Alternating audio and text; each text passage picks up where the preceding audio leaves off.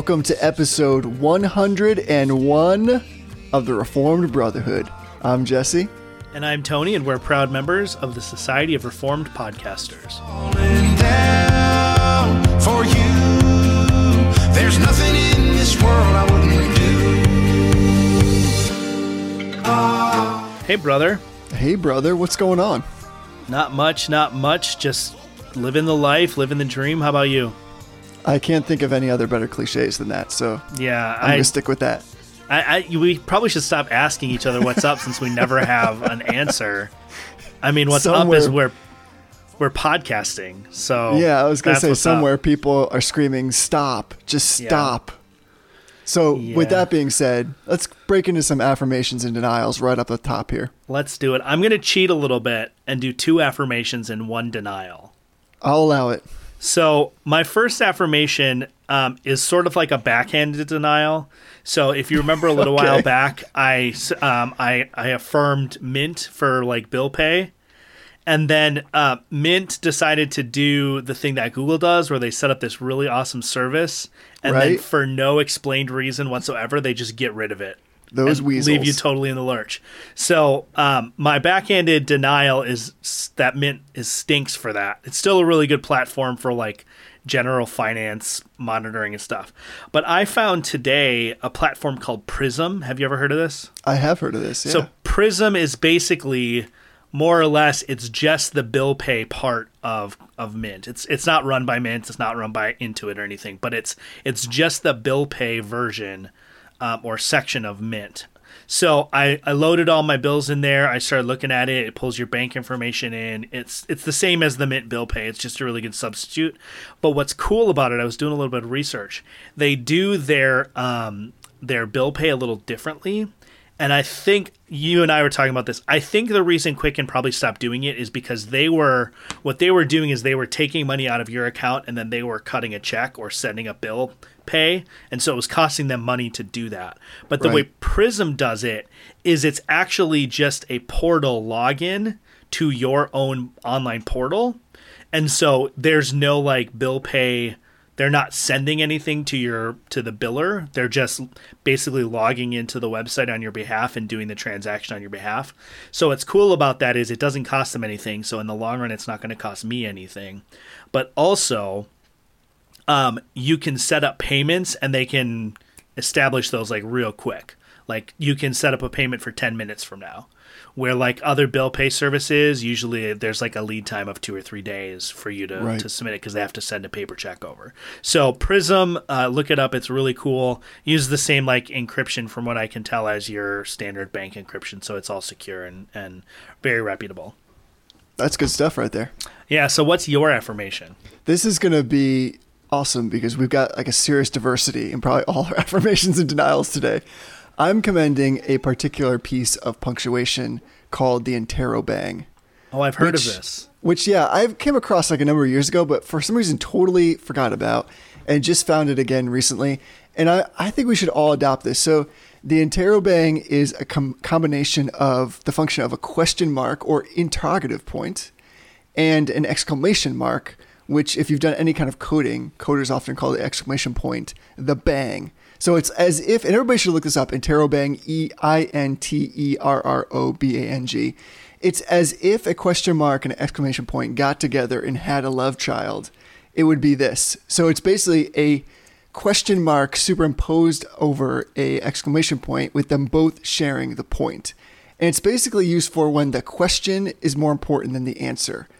But I think like in our age of really brief snippets of text, how awesome is this little thing? Like, have you? I, do you ever write like a question mark and an exclamation point on something? Yeah, No, all the time. shaking your head no. No, I do all the time. I thought you were saying no. Like, I, I do not know what you're talking All about. of my questions are very measured.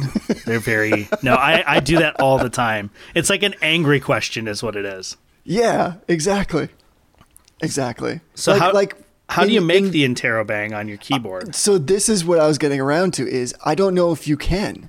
So I'm sure we you need- can. We need to get that action going on because I want it. I want it on my phone, but I don't know if there's a way to do it. I'm sure there's a way to do it on a keyboard. It's just going to take me a minute to find it. Some special kind of combination of keys, but This is just a super fun thing, and also just the name of it, Interrobang, is awesome. Yeah. Well, that's what the Alt key on your keyboard is for, right? You can do Alt. You hold Alt and you push a bunch of codes, like a bunch of numbers, and then release the Alt, and it'll give you a It's like a special symbol a or something. code. Yeah. So like if you want to do the em dash, which is like that longer dash, it's Alt one zero one five one is the as the em dash. Um, so I'm assuming there's probably an Interrobang code for that. I just don't know what it is. I have no idea, but we need to get somebody on that. I'm on it right now, so if you can can uh, stall for a second here. Yeah, so let me go on to my denial then, which Okay. I can use an Bang with if I were writing it out, and that is it's summarized in this question. What's up with the non standard sizing in some men's clothing in the same brand? So Oh. I, I'm sure like my sisters in Christ are not going to have any empathy for me here because my understanding is shopping for women's clothes is way more difficult than men's. With that said, Dockers pants have decided that, you know, whatever the length you choose that is your size, guaranteed that in one of their pants it's going to be the wrong one. So I'm just denying against this weird non standard sizing in the same brand for the same article of clothing. Have you come Yeah. across that? I have Or is it not. just me? Uh, maybe it's just you. Maybe there's like spies that are sneaking in and like changing out the size on the pants. No, I, I've never run into it, but Really? I, I I do get frustrated. I'm sort of a short guy, but I'm also sort of a wide guy. Not like fat, but like wide. So for me, it's really hard to shop for pants. It's really hard because I can like find a pair of pants in one brand that fits right, like fits perfectly, and then not in another. Or like Old Navy has, you can get like a 33 or 34 inch waist, but it, like you can't get a 29 inch inseam with a 33 inch waist, which is like That's what true. I which is what I need. So I resonate. I haven't run into that specifically though. I mean, combinations are one thing, but this is uh, just I have a pair of pants that is the normal sizing that I've always worn, and just this one pair, this one style rather, is way longer, like way longer. I look like I don't know, I'm like wearing parachute pants, or I'm trying to be. I don't know, like I want to do a MC Hammer video. I don't know. I there's so many things that I want to say about that, and I'm not even sure. I would love to see you do the MC Hammer dance. I would pay So- money to see you do the MC Hammer dance. Tell me that you've got denial that can get us out of this. I do, but I want to do my quick second affirmation before we do my denial. So I want to affirm a podcast that's called Theology Gals. Have you ever heard of this podcast? yeah, definitely. So, Theology Gals is um, two or three women who do this podcast. And it's just a really good, solid podcast from a reform perspective. But they tend, it's not exclusively like women, quote, women's issues, but they tend to focus on things not only from a perspective of a woman, which is, I think, really valuable in the world of reform podcasting because there's just not a lot out there, but also they, they focus on things that are I don't want to say uniquely applicable to women, but are particularly applicable to women. So, um, for example, they talked about like raising children, which is certainly applicable to men, but it's a totally different kind of discussion when you're talking about a mother versus a father. Um, but then also, what I love about it is there's such a lack of good theology podcasts and good theology teaching, books, seminars, all this stuff um, that's really oriented for women. So this is just a great show. It's called Theology Gals. You can find it on any podcatcher, um, iTunes, anywhere you need to, you know, you look for podcasts, you can find it. Um, and it's just really, really good. They're just about to do, a, I think it's going to be two parts, uh, maybe three, but they're just about to do a, a multiple part uh, series on the federal vision. Um, and I know they've, I think they've got some guests lined up. So check it out. It's really great. It's a good co- podcast. I've listened to it. You're right. It's a great perspective, and it's not just about like pink issues in the Bible. Right. It's wonderful to hear from sisters in Christ Yeah. about all manner of topics that are relevant in the Reformed faith with their particular v- viewpoint. That's super valuable, and we really should affirm more women. I think speaking in those terms, generating conversation. I know that's something that my wife wishes there was more of. Is not necessarily subdividing everything into well, this is a man's issue and this is a woman's issue, but us getting together and talking and having more of their voices involved. I think is really profitable. yeah. So, what's your denial? So I am denying the practice of car sales. So this is like one of those first world problems kinds of denials. But Ashley and I both recent, as you know, both recently received um, rather sizable promotions at work, which we are very, very thankful for. Um, Congratulations. and one of the thank you. One of the benefits of that is we have been a one car family and we've been carpooling, which is fine and we've enjoyed it. And uh, it, but it presents challenges. So now we have the blessing of being able to go back up to a second car. So we've been doing the car shopping thing for a couple weeks, and so we literally knew what car we wanted. We already had the deal written up. All we had to do is go in and have them drop the paperwork and sign it, and it still took two and a half hours.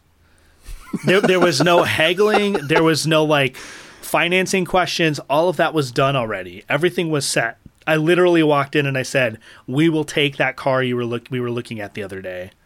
Give us the paperwork to sign." And it still took them two and a half hours. Um, so uh, it's just, and it's funny because we were leaving, and I think the guy could tell we were frustrating, and he actually said. You know, buying a car is always a really crappy experience. So thank you for sticking with me. And I, you know, I was trying to be polite. I was like, yeah, it can be frustrating. He's like, no, it's always frustrating. And I want to be like, you know, you have the power to do something about that. Um, but it, it just, it just is. And I don't know why that is. I'm not sure. You bring up an interesting point though, because now I'm thinking back the last several cars I purchased, and you're right. It does take a long time. It's almost like once you get to that point where you've done all the haggling and you say, "Yeah, we're ready. That's great. We'll give you, you know, we'll do the financing. We'll give you the the whatever we owe you." It's almost like at that point they're like, "Ah, we've never actually gotten this far before. Yeah. Let me go see what we have to do to make that happen." yeah, there was all sorts of weird stuff. So Ashley gets a discount um, through her employer, and we we bought another car from them recently, and it they, they didn't ask us for like a pin or a code, and then this time they're like, "Well, you need this pin." I was like, "We didn't need the pin last time," and then we were like, "Did we actually get the discount last time, or did you scam us?" So I made them show me the invoice from the last. It was just it was just a mess, and I mean the guy the the the salespeople were all nice. They were all kind of doing their best. Like I'm not trying to impinge any particular salesperson or the profession of used of used or new car sales. It's just I don't know why it is that it's so frustrating. I get the impression that like buying a house probably is less frustrating than this. I I'm sure it's not, but like all of the like horror stories you hear about like 1800 page documents to sign, like that's what I felt like. It just took forever for no good reason at all. You would think that once you get through the process of determining the vehicle, doing the test drive, negotiating all the prices and the insurance, everything else you want to add on top of that, that Right. the, that next part would be easy. Right, but it's not. And it wouldn't take so much time. It would just be like, all right, here's the contract. Yeah, it's like it never is though. I don't, I don't understand. What's up with that? Interrobang. Interrobang, yes. you know, I think that the interrobang probably is the perfect symbol to attach to the question, "What the egg?"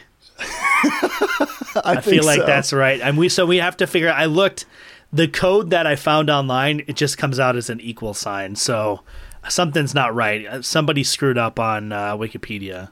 yeah, that's underwhelming. What the Yeah, heck? I know. Interrobang. What the egg interrobang? Actually, I feel like the interrobang is the perfect punctuation for our topic this evening. Yes, would you say that's fair? it is fair. It's extremely fair. I mean, I don't know what the question would be explicitly, except what the heck is wrong? Yeah, what is wrong with you? that's that's what the question is. What is wrong with you, Arius? I love it. So obviously, this is heresy cast in It case is. anybody was in the dark still about where we were going today. But Yes. So what's on the agenda? So I want to share this image that I sent you. I, I have to kind of describe it because this is a, an audio medium, but that's it's a two panel kind of comic, and the first is a little kid with Santa Claus, like a mall Santa Claus, and he walks up to him and he says "Homoousios" or "Homoiousios," and the mall Santa says "What?" And then the kid turns away and goes, You're not the real St. Nicholas. And so if you go back, we actually did an episode on St. Nicholas of Myra. So if you're wondering what the heck we're talking about, go back and listen to that. But more or less, the Arian controversy was the first really big like ecumenical worldwide controversy in the church. Up until this point, you know, Marcionism was a big deal, but it was primarily localized. Um, the same is is true with like the Sabellians. You know, there's pockets of Sabellianism all throughout the, the the Christian world, but it was it was localized. The Arian controversy, for a lot of historical reasons that we'll talk about, is the first time that the church has had ever come together as the whole church to settle a controversy since the Jerusalem Council. So it's a really big deal, and the reason is because it deals with who and what Jesus is, the very nature of our Savior, and and because of that, it deals with questions of the nature of our salvation as well. Right on. Yeah, this is basically like the rumble in the jungle, so to speak, in terms of the breadth and scope of all those coming together. It's almost odd, I think, from our vantage point, looking back historically, to think that one of the biggest items of theological debate among the early Christians was the subject of Christ's deity, but that's exactly what was at stake here. So it Yeah. is a super big deal, and it still spills over like all the things we've been talking about. I think of that phrase from it's either Chesterton or Muggeridge, I don't know, one of the, some English dude with a great turn of phrase, who said there is no new news, only old news happening to new people. Yeah. and that's basically, of course, what heresy is. So, like, how would you give like your elevator? I don't want to say pitch, but your elevator summary of Arianism. So, like, if the CEO of my hospital walks up and is like, "Hey, Yes. can you give me a quick definition of Arianism?" I got to get off of the third floor. Go. I'm 100% sure that's not going to happen.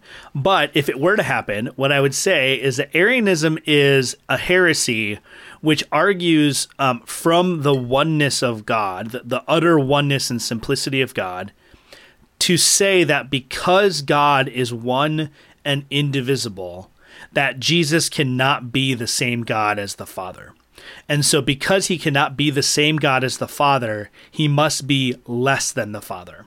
So, Arius um, argued that, that Jesus is divine in that he bears the divine nature, but he, he bears the divine nature in a creaturely fashion. So, it's not quite adoptionism. It's not as though um, Jesus was a, a regular human man and then was sort of like graced specially with, with the divine nature and elevated to God. But he was created in a state of a, of a unique bearer who had the, the divine nature communicated to him in such a way that he, he was divine. But he was a creature. He was the first creature of God. And then all things through him were created.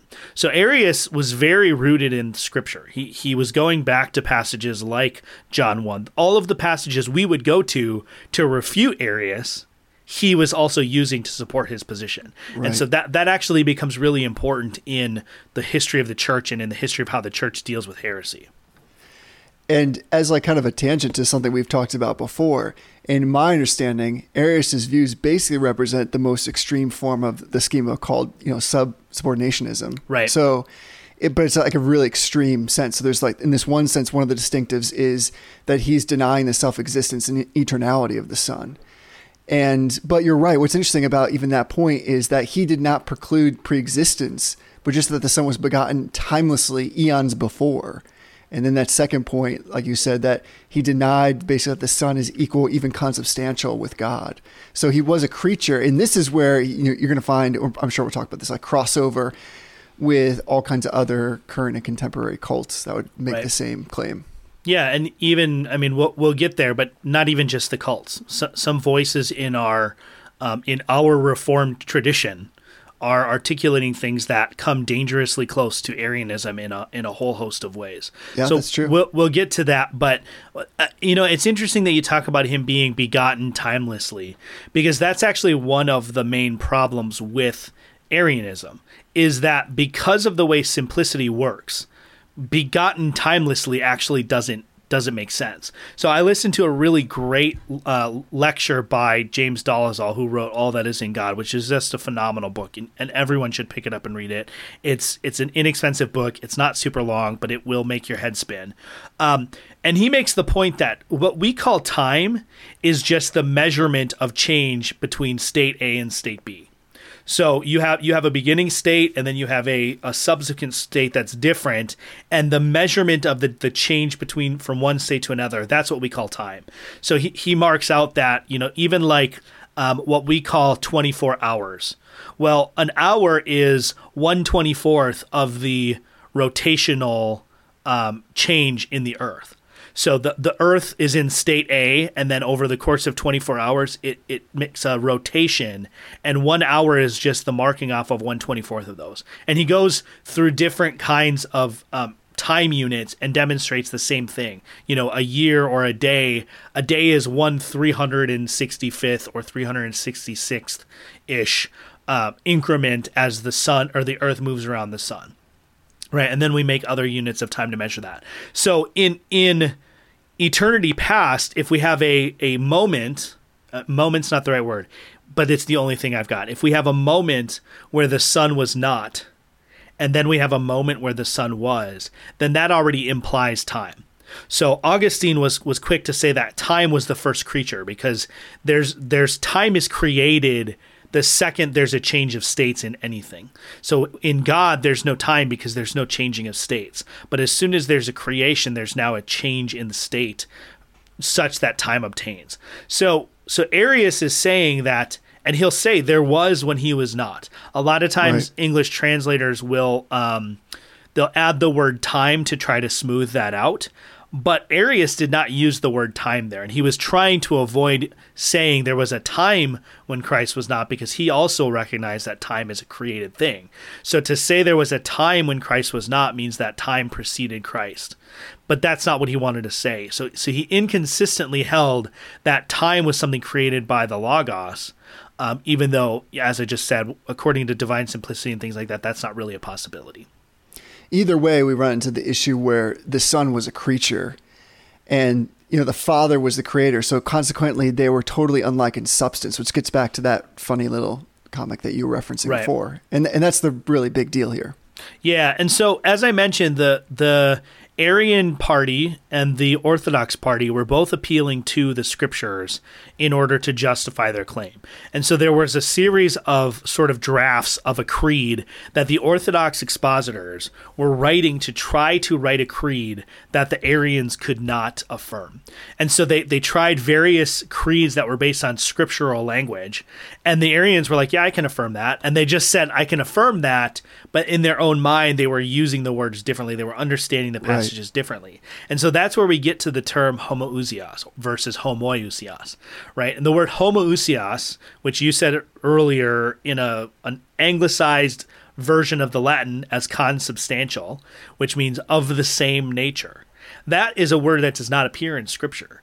And so the church literally had to invent a word. This is the first, as far as I know, the first known instance of this word is in the original Nicene Creed. They invented this word to indicate that the Son was not just of the same kind of nature, uh, was not of a similar nature, which is a homoousios. He, he was of the exact same nature. Now, it's important, if you go back and listen to our Trinity episode, it's important to note that it's not a generic unity. It's not that the Father, the Son, and the Spirit are three instances of the same kind of nature, but they're a threefold repetition of the exact same single nature. And so so the early church that sameness of nature in this context is not just a um, a similarity or an identicalness of kind, but an actual unity of number. It's one nature, not not multiple natures of the same kind. Where later in some of the creedal formulations they use homoousios to reference that generic unity. So we're of one nature with Christ, right? The, the Chalcedonian def- definition says, um, according to manhood, he's homoousios with us. Um, they're using that in a different sense, and in this instance, this is where I'm saying we get into this, and I'll just throw my cards out on the table the the eternal functional subordination position is a form of modern day Arianism. It's not as extreme in terms of um, in terms of explicitly calling the son a creature, but the implication of the son being subordinate to the father um, in the eternal past is Arian in nature. It actually does end up resulting with a functional denial of divine simplicity on a whole whole host of levels. None uh, not the least of which is that Christ ends up being, in effect, a creature of God because you have to have moment A, logical moment A or temporal moment A, where the Son is not subordinate to the Father. Even if, even if this is an eternal moment that somehow is it you know changes you have the son not being subordinate to the father because to be created subordinate to the father or to to always be subordinate to the father by function of nature which is what some of the EFS advocates will say Doug Wilson the Baileys different different groups that's an ontological subordination. So in order to deny that what they have to say is there there's a logical moment where the son is not subordinate to the father and he willingly subordinates himself at moment 2 so moment A not subordinate. Moment b subordinate. Well what you've done then is you've you've created a change in the son meaning that even if he was divine fully divine at moment a he is now changed and now become less than divine and as we've said in our christology episode if he becomes less than divine it means he never truly was divine because to change is is foreign to the idea of divinity Right. That's So- a good point. So we have to keep this in mind that that although you know we ran into the same thing with like the Mars the um when we talked about Andy Stanley and Marcionism, is that Andy Stanley is not saying there are literally two different gods between the Old Testament and the New Testament, but he is saying that God fundamentally changes in his in his character between the Old and the New Testament. And to say that God fundamentally changes in his character is either to say he's not God or to say that he's a different God. And if he's a different God, he's a different God. So if Christ is at moment A sub, not subordinate and then at moment B subordinate, and we're talking about logical moments, then that postulates this this change of states. And as we said earlier from that Dolezal lecture, this change of states, that measurement between those change of states, that's what we call time. So the EFS advocate unwittingly introduces time into the economic trinity, into the ontological trinity ad intra. And that's just a huge, huge error to make. Right. So basically, what you're saying is, in the final analysis, to have sub- a subordinate ontological nature is to, at some point, inevitably presume separate substance. Right. Yeah. So that's there's a whole there's a whole host of issues in the EFS camp, and all of them boil down to this functional denial of divine simplicity. And this functional denial of divine simplicity ends up with a plurality of natures. So sometimes you can go at it and you can say, well, there has to be a plurality of wills in order for the Son to submit to the Father. Well, a plurality of wills in the divine nature is is a plurality of natures in the Godhead, and thus you have multiple gods. That's one way. To say there's a, a movement from state A to state B, because that movement also has to take place in the Father, right? In in moment A, the Father is um, is not sovereign over the Son. And in moment B, he is sovereign over the Son. So there's not just a change in the Son, but now there's a change in the in a change of state in the Father as well. And the the way that this ties back to the Arian controversy is the logic that ultimately defeated the um, the Arians. Is the Arians would say, yeah, the the the Son is the Word, and just like our word has to proceed from our mouth, and is is distinct from us but still fundamentally the same as us right? Our words our thoughts are not a entirely separate entity. So also the word of the father is created by the father's speech. Well what what the response was was well was there ever a time when the father was without his wisdom or was there ever a time that the father was without his son? Or without his power? Or without you know these uh, because we'll we'll talk about in a later episode but this same argument that happens with the son happens later in reference to the holy spirit. And so they would say well was there ever a time when the father was without his word or without his wisdom? And the arian has to say no of course not. Well their whole argument rests on the fact that the father eternally creates the son but you can't have that because then you've introduced these change of states. So this argument that I'm making about the change of subordination or subjection or submission in the Godhead in the EFS, it's the same argument that overcame um, overcame the Arian controversy. Because we have to remember the Arians were saying they were explicitly saying, and I think just because they were more aware of the implications, they were explicitly saying that the Son is of a different essence as the Father. Well, when you have Doug Wilson saying something like the Father is authority and the Son is submission, you know, we've hammered on this in the past, those are different essences, but they don't recognize that. But it's still the same movement that was happening with the Arians where they're saying, yeah, well, the Son is a different essence because the Father speaks him out. Well, that's Right. introducing time into the equation. Well, in the EFS controversy, the Son is of, of a different essence because of the moment of submission, the logical moment of submission, which introduces these these parceling out of moments in God that's the same argument. So I don't know that we want to spend all our time on EFS because we've covered that extensively in the past and there's lots of great resources out there. But what are some other, um, I mean, obviously, if you have any more thoughts on that, we can go there too. But do you have any other sort of modern day heresies that you would say connects with um, Arianism? I think that's the big one that that leaped to my mind when I was thinking about this. But and this is going to be somewhat controversial. I want to be really careful about how I speak here.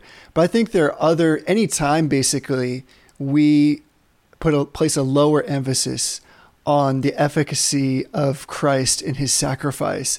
I think tends to put take our necks and point it in the direction of Arianism, even if ever so slightly. And so I see there that there's this sense that there is a d- different substance. That, that's what it implies when we say basically that the death of Christ was insufficient in some way, that there is some other some other effort that must be brought to bring about salvation. And that might be a little bit unfair of me, but I, I tend to see that it's pointed in that direction. We're, we're making something lesser of the Son than he actually is. And it's that consubstantial nature part that I always find problematic. I mean, you think that's unfair? No, I think that's totally legit. So, my patristics professor in uh, seminary was named Donald Fairbairn, and his doctoral dissertation was called Grace and Christology in the Early Church. And one of the, the most insightful things that I've ever read about the early church and, and the early church heresies was that um, the Christology of a figure and their soteriology are not independent of each other. And on one level, I hope our listeners hear that and go, well, duh, of course, systematic theology, because that's like our Right. wheelhouse is we're constantly calling out that you can't change one part of the system and not change the rest of it. But he he makes a really, um, I think, a really solid point that the Orthodox expositors even though we might disagree with certain elements of their soteriology, the Orthodox expositors hold a three stage salvation, right? Man is created in a, a state of integrity. He falls um, into a state of disintegrity or disrepair or, or whatever. And then the Son comes and rescues them out of that state of disintegrity on the other hand, there was a movement in the early church that was sort of a two-stage act, where you have you have the creature that's created, and it's it's not not so much that they fall into sin that they need salvation from, but they need to be elevated from the state of creature to something else. Um, and so the, the sin gets in the way of that; it slows that down. But ultimately, it's still about nature being made supernatural Right. right? And so, um, in that model, you have things like Arius who are saying, "Yeah, well, the Son is an exalted creature, and he shows us how to how to move from that state of nature to supernature." Or you have Nestorius saying, "Well, yeah, the Son is a man who's specially graced by the Holy Spirit or by union with the Logos, and so he shows us how to move into that state of supernature." where people like Athanasius or Cyril of Alexandria or the Cappadocians who hold to an Orthodox Christology, like I said, we can we can quibble with some elements of their soteriology, but for the most part, their argument is this three three stage act. And so he made he made the point that the Christology that's represented in a figure is either driven by their soteriology or drives their soteriology. And he demonstrates in the book that it goes both directions. But in the case of Arius, we have a very strong um, works righteousness element in his soteriology. Right. For Arius, it was the son becoming was the son who's a creature already who takes on a further creaturely status by becoming man and then shows us he's a trailblazer. He shows us how to walk the path beyond our nature into supernature. Um, and that's a really big problem. And so we run into that in modern day with honestly roman catholic soteriology is just like that. sure. it's it's not about being rescued from sin. We need that now, but Adam originally had to work in order to obtain this supernature, and this supernature would have brought him to a final state of the beatific vision. Where the Bible teaches and the Reformed hold, Adam was having the beatific vision on a regular basis. Right, he walked with the Lord in the garden. Now, the, the walking in the cool of the day, that's debated. I, I think that's probably a one time event. That's about judgment. But Adam is not surprised by the fact that the Lord comes to the garden. So Adam was having the beatific vision on a regular basis. He wasn't surprised. He he was seeing the Lord. Um, you know that that's a common position throughout the Bible that the original state of integrity was a state of, of fellowship and union with God, not a state where we had to progress past it. Um, we, you know, the Reformed hold that Adam, had he passed his probationary period, would have moved into a permanence, into a permanence of the original righteousness he had. But the original righteousness Adam had would not have necessarily been approved upon. It just would have been confirmed and, and made immutable from where it was. Right. Yeah, I totally agree with that. I, I would even go as so far to say sometimes I see a link between this kind of Arian perspective and the governmental theory of, of atonement. Yeah, absolutely. That there can be a lot of overlap there. And this just goes to your point of why it's so important to be thoughtful in every one of those three acts that you were saying, because they do influence each other.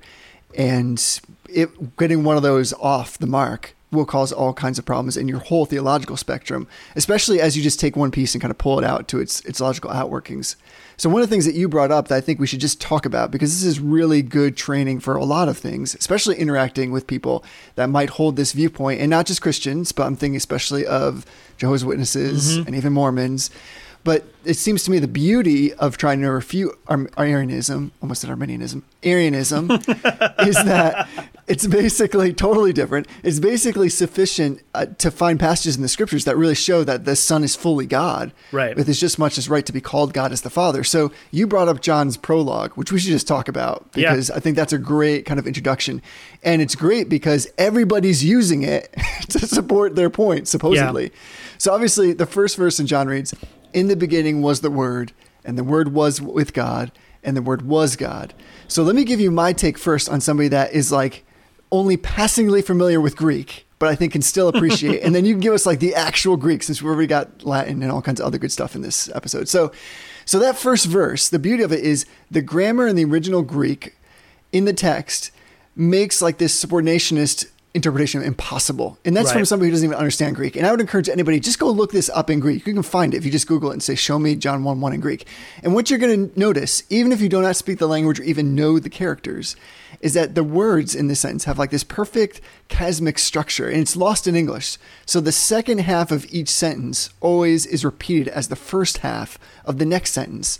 So you can think of it like a transitive property. If A equals B and B equals C, then A equals C. And that's what's really present here. And of course, it harkens back to Genesis 1 using in the beginning.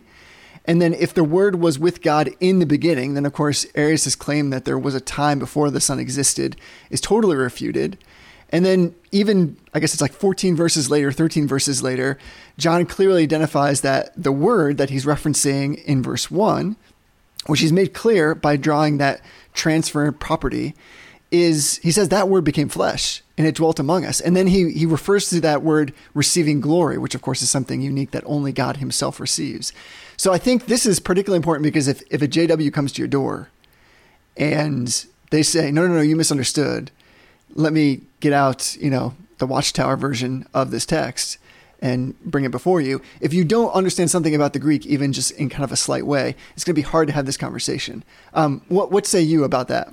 Yeah, so I, I really like what you said about the the word order in the Greek um, being lost in the English. So so let me I'm doing this on the fly. So if anyone is listening and they read Greek and they want to just just scream at me, then please forgive me.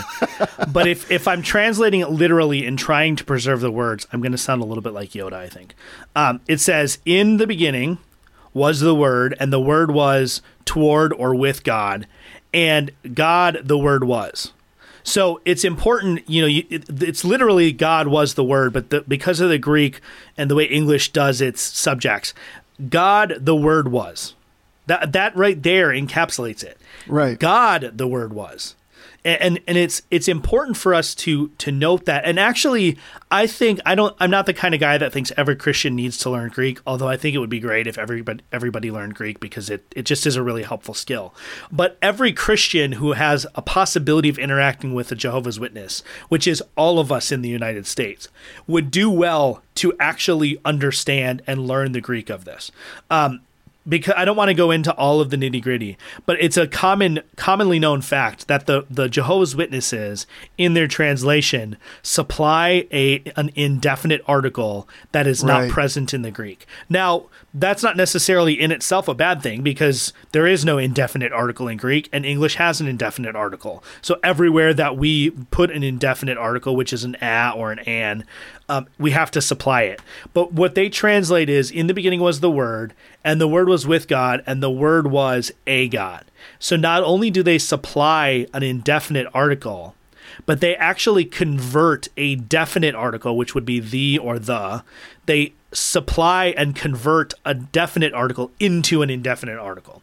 So it's it's not even just that they add a word that's not there, they actually change a word. And what's really interesting is if you if you go, it's hard to do this because they're not super forthcoming about what they're looking at. But I actually was interacting with a Jehovah's Witness um, who was talking to me about the Greek tradition, the, the Greek New Testament tradition that they use when they're translating they don't use a different trans it's not like they have a manuscript that lacks the article.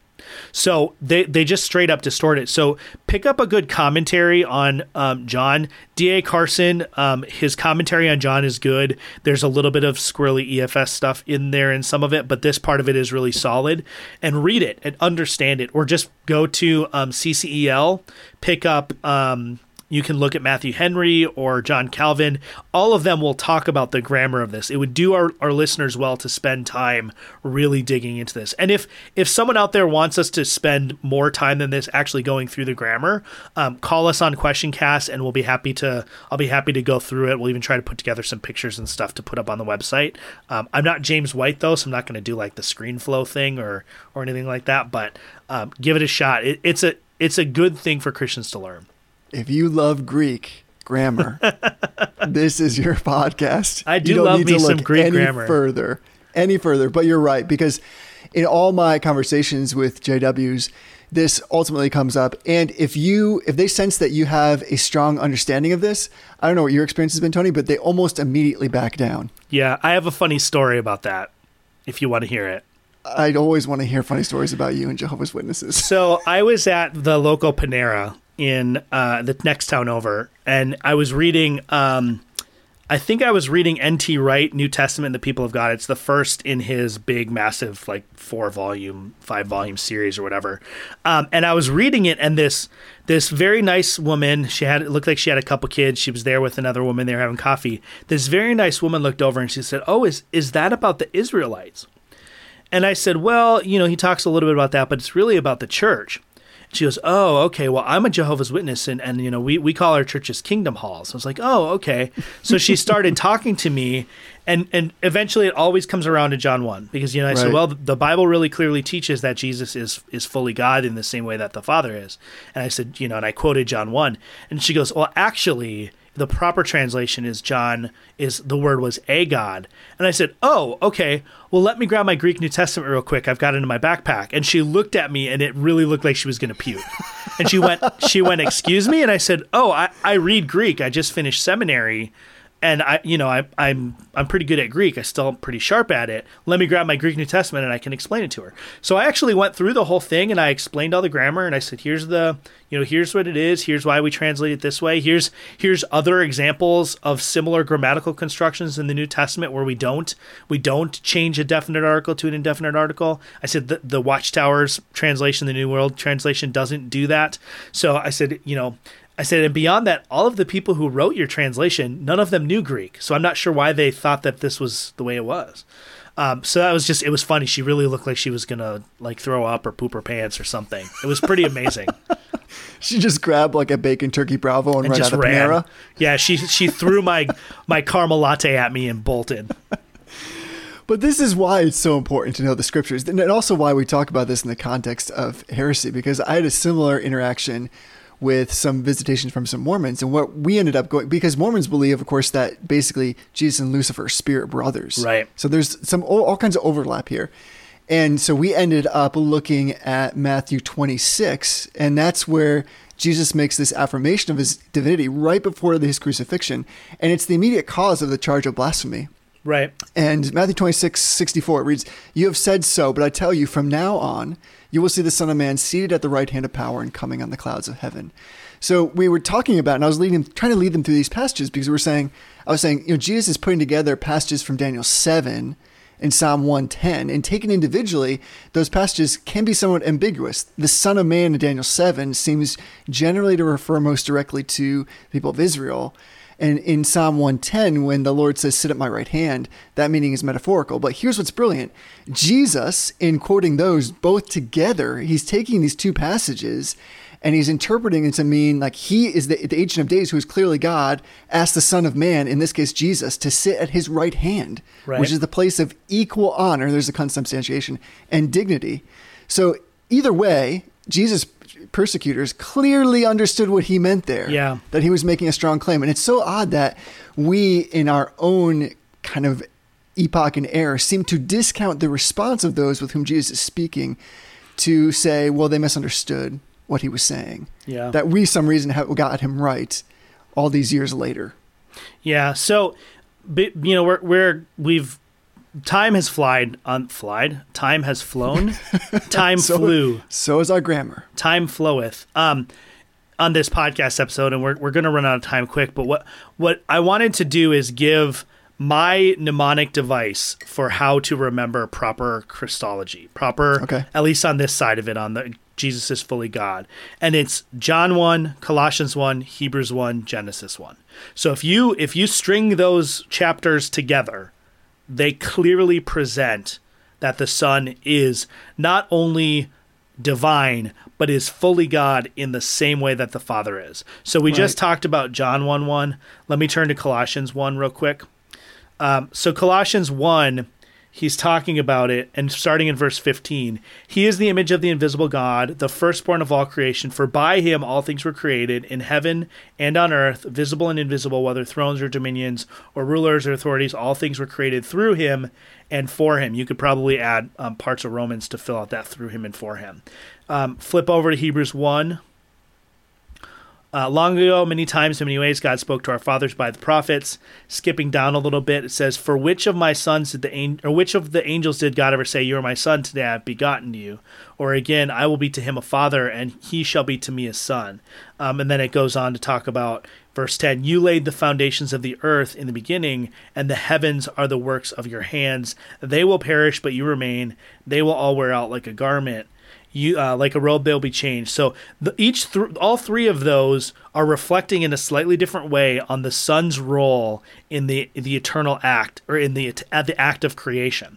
So then you flip over and you take them to genesis 1 and i've done this with jehovah's witnesses and i'll say okay so in john 1 the word you know god creates through the word. In Colossians 1, he creates through and for the Son, who's the firstborn of all creation. In Hebrews, God says, God says to the Son and of the Son, You Right. laid the foundations of the earth. And then I go to Hebrew, uh, Genesis 1 and I say, Where's the Son in all of this? And you know they look at it, they go, "I'm not sure." And I say, "Well, in the beginning, God created the heavens and the earth. The earth was without form and void, and darkness was over the face of the deep, and the Spirit of God was hovering over the face of the waters." We'll come back to that in a, a month or two when we talk about Pneumatomachianism. Verse three, and God said, "Let there be light," and there was light. Well, flip back over to John one, and what does it say about Jesus? He was light and in him there was no darkness. So so you take those four passages and like I said you can fill out parts of it with parts of Romans or you can fill out parts of it with other elements in the New Testament or the Proverbs or parts of the Psalms. But what you have is you have a clear picture in the New Testament that the Son is active in creation and all things are created through him. You know all things the foundations were laid by him. And then in genesis 3 you take that back and say see from the very first chapter of the scripture we have god working by by his word and through his spirit and right there you have the doctrine of the trinity front and center so Right. it's a handy mnemonic genesis john, 1 colossians 1 hebrews 1 genesis 1 um, and it just it lays it all out there and and to be honest with you you know to talk about romans 1 i don't think you can actually refute that unless you're suppressing the truth in unrighteousness. Right? It's it's on the plain face of the text. There's no deep exegesis involved in it. It's right there. So unless you have a vested interest in denying the divinity of Christ, there's really no there's really no basis in the text to do so. I'm glad you pulled in Hebrews 1 because I've been thinking as we've been talking that one of the dangers of Arianism or any any tendency toward that direction is that it really jettisons any hope of real divine revelation modeled in practical living. And it removes, I think, the qualifications of our high priest. Right. So in Hebrews 1, like you quoted already, if God was speaking to his people in these last days, we would probably expect, or maybe we should expect, we're reading that for the first time, after we get this lengthy thesis of that first two verses, that there would be some kind of significant quotation from the spoken words of Jesus. But Right. there isn't. Instead, where the words of the prophets were the message from God in the past, the Son himself is God's final revelation. Right. So there's this emphasis on the identity of Jesus as the divine Son of God, and that makes him the perfect and final revelation of God. So Jesus did not just speak God's words, that's what the prophets did. He actually is God's word. And Right. that is the big difference because basically we're not saying the same thing. And we speak to people that have kind of an Arian bent. Yeah. And and I think that that's important because you know we we've touched on EFS, we talked about Jehovah's Witnesses, you know, liberal Christianity is a whole other arena. And you know, we kind of joked about like accidentally saying Arminianism instead of Arianism, but but if we're being really honest, the insufficiency of the atonement in Arminian theology to actually accomplish the salvation of God's people Right. right? Think about the analogy they use. God opens the jail door and shows you how to walk out. Well, that's exactly what people like Arius said. So I think that that's a really, really great insight that you brought to the table when you're talking about anytime we reduce the efficacy or the sufficiency of the atonement, we're bringing Christ down from his exalted state. Right. Because what we're saying is that um, if Christ cannot accomplish the atonement, actually accomplish the atonement, well, what kind of God is that? So, so Ar- you know, Arminians, um, they're trying to postulate, you know, to be charitable. They're trying to balance out what they see as free will and, and, and the free choice of the creature. But what they do is they say they have we have a God that can't guarantee salvation. We have a God who can't can't bring it to fruition if we won't let him. And so they they've taken God and made him fallible. Well, infallible is a divine attribute. So if you make him fallible, he's not God anymore. Um, and so so we we have to be careful not to do that. And I think as reformed Christians we can fall into that trap too if we're not careful because we you know we might elevate an aspect of and this is where it comes back to divine simplicity we might elevate an aspect of god's being to a state that's greater than the others so the first one that comes to mind and it's i think it's probably the two thieves fault because they have it on their intro now so i hear it once a week is R.C. Sproul's famous uh, quote that God is not just holy, but He's holy, holy, holy, and so holiness is the central attribute of God.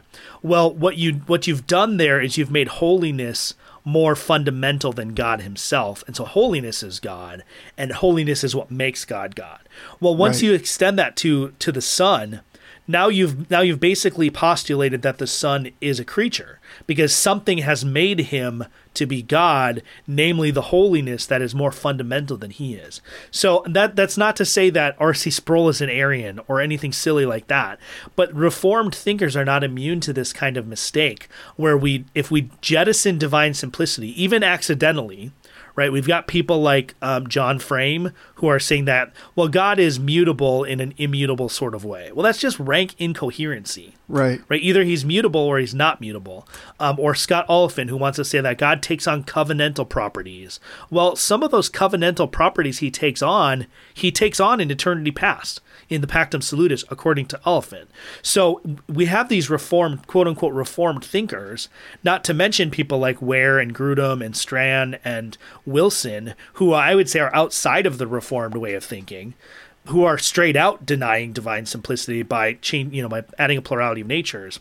The reformed world is not immune to this. And we have to be cautious that if we maintain that the Son truly is fully and eternally, eternally is important, right? It's not just that the Son is consubstantial with the Father, he's co eternal with the Father.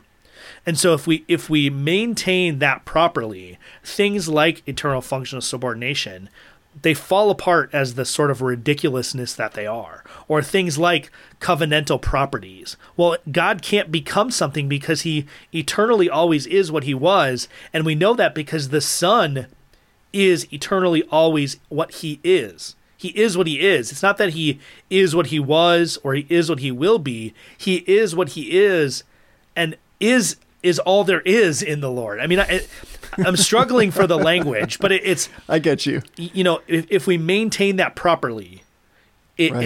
it guards us from that. And you know sometimes we do theology defensively, and that's okay. But Arianism is really needs to be addressed offensively. We need to go after it because we need the way to defeat Arianism is not to defend against their claims; it's to counterclaim against what they're claiming.